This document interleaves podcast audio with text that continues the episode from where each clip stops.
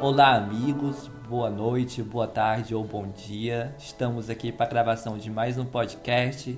Retomamos aos nossos temas e no podcast de hoje vamos falar sobre alimentação saudável. Estou aqui com meu amigo Alisson. Boa noite, gurizada. E meu amigo Júlio César que vai dar um alô para vocês. Boa noite, pessoal.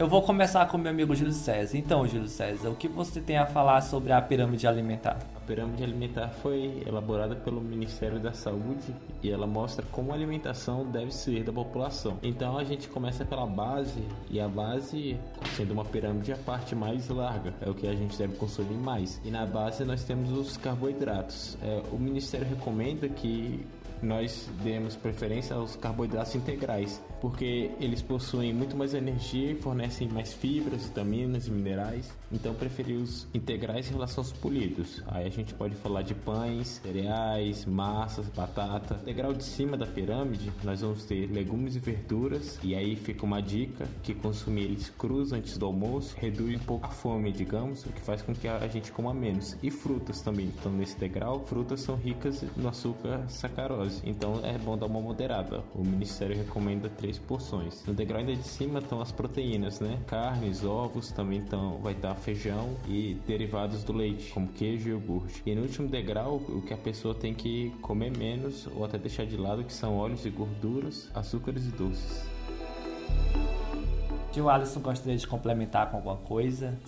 Para esse podcast eu me baseei nas diretrizes de dislipidemia, né? Sociedade Brasileira de Cardiologia. Aí eu gostaria de falar sobre os ácidos graxos saturados. Eles são tri importantes para a nossa saúde, né? A partir deles e do nosso metabolismo a gente consegue formar hormônios como testosterona, progesterona e tudo mais. Só que eles em excesso eles são ruins porque eles podem aumentar demais o, o colesterol plasmático, né? E daí isso vai causar uma ação pró-inflamatória. Uma recente meta-análise do Cochrane com 50 mil indivíduos, tá ligado? Viu que se a pessoa consegue trocar ácidos graxos saturados por ácidos graxos polissaturados, tem uma redução do nível de risco cardíaco, de doença, né, cardíaca, em aproximadamente um quarto. Aí onde é que pode achar esses ácidos graxos polissaturados? No ômega 3, tem peixes de água fria como salmão, né, é importante saber que, dependendo do ponto de cocção do salmão, por exemplo, tu acaba degenerando muito do ômega 3 lá dentro. É importante não fazer demais a carne, não muito bem passada, né? Para poder absorver bem esses ácidos poliinsaturados. Pode achar o ômega 6 também em outros tipos de alimentos, né? Como milho, girassol. Outra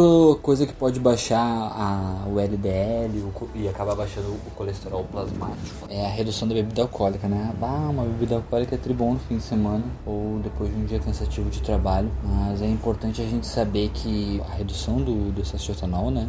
reduz a hidrólise dos quilomicrons. Isso vai diminuir o número de LDL no teu sangue. O metabolismo dele vai ser o produto direto da, da metabolização dele vai ser a acetilcoenzima A, né? Que é uma das principais precursoras da síntese de ácidos graxos. Então a gente sabe que um consumo de até 30 gramas por dia de álcool não se relaciona muito com o aumento do LDL. Só que o que, que é 30 gramas de álcool mais ou menos? Uma lata de cerveja normal aí já tem 28 gramas de, de etanol. E já é o bastante por dia para uma vida saudável. Bastante interessante, Alisson. Como sempre em todo podcast, você enriquece muito com informações bastante preciosas e para complementar a informação que vocês dois trouxeram, eu gostaria de falar os 10 passos para uma alimentação saudável.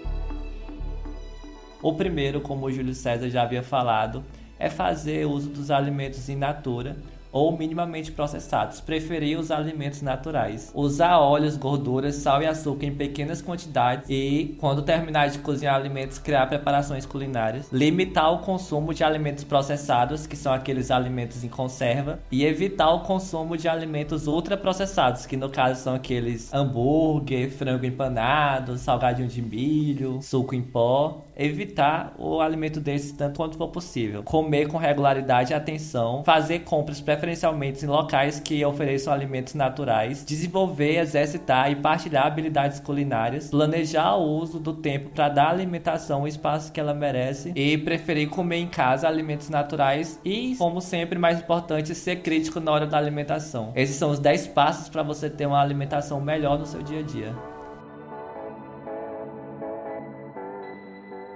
E agora eu passo a palavra para o meu amigo Júlio falar dos tipos de alimentos. É, então, dando segmento ao que o Daniel falou, tipo de alimentos a gente tem quatro, né? Quatro classificações. Primeiro nós temos os alimentos in natura, que são os alimentos obtidos diretamente de plantas e animais, sem qualquer tipo de alteração. Então você vai lá e pesca um peixe do mar, o peixe que o Alisson falou. Esse é um alimento in natura, não tem nada de produto em cima dele. Aí, logo em seguida, nós temos os alimentos minimamente processados, que são aqueles que foram submetidos a algum processo, mas que não envolvem agregação de substâncias no alimento original. Então a gente pode citar, por exemplo, o arroz e o feijão que a gente come são minimamente processados. Em seguida, vem os processados. Aí sim já tem a adição de substâncias químicas, é, de conservantes também, que não deixa de ser químico, né? Por exemplo, o atum enlatado. Esses a gente tem que começar a evitar, comer menos. E por último, tem os ultraprocessados, que esses aí são formulações industriais com pouco ou nenhum alimento inteiro. Aí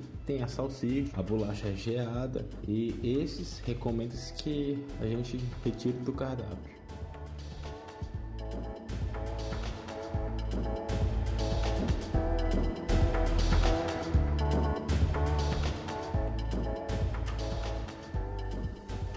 Bastante bem explicado, Júlio. Você complementou o que eu falei. E agora o Alisson quer falar um pouco sobre os fitostenóis. É contigo, Alisson. Os fitosteróis, eles fazem parte da nossa alimentação normal, né? A gente encontra eles em grãos, cereais, tais, óleos vegetais e margarinas. A importância deles é que eles estavam no nosso intestinal, diminuindo a absorção de gorduras e colesteróis. Então, as pesquisas viram que uma suplementação de 2 gramas por dia, né, comida de esteróis, pode reduzir o colesterol total em 10% se tu for analisar isso com o que as estatinas fazem, acho que as estatinas de primeiro grau reduzem em 6% só, ou as mais fortes, nem, nem lembro agora o direito percentual, mas é tão eficiente quanto o, o, tratamento farmacológico. Também tem a questão da proteína de soja, que, né, que ela é boa só para as mulheres, né, porque ela estimula a progesterona no corpo mas eles viram também né, que um consumo de 15 a 30 gramas de proteína de soja por dia dá uma redução de 5% no LDL. E isso é quase o mesmo efeito das estatinas também, então de novo outro, outro alimento que pode ser tão bom quanto o fármaco.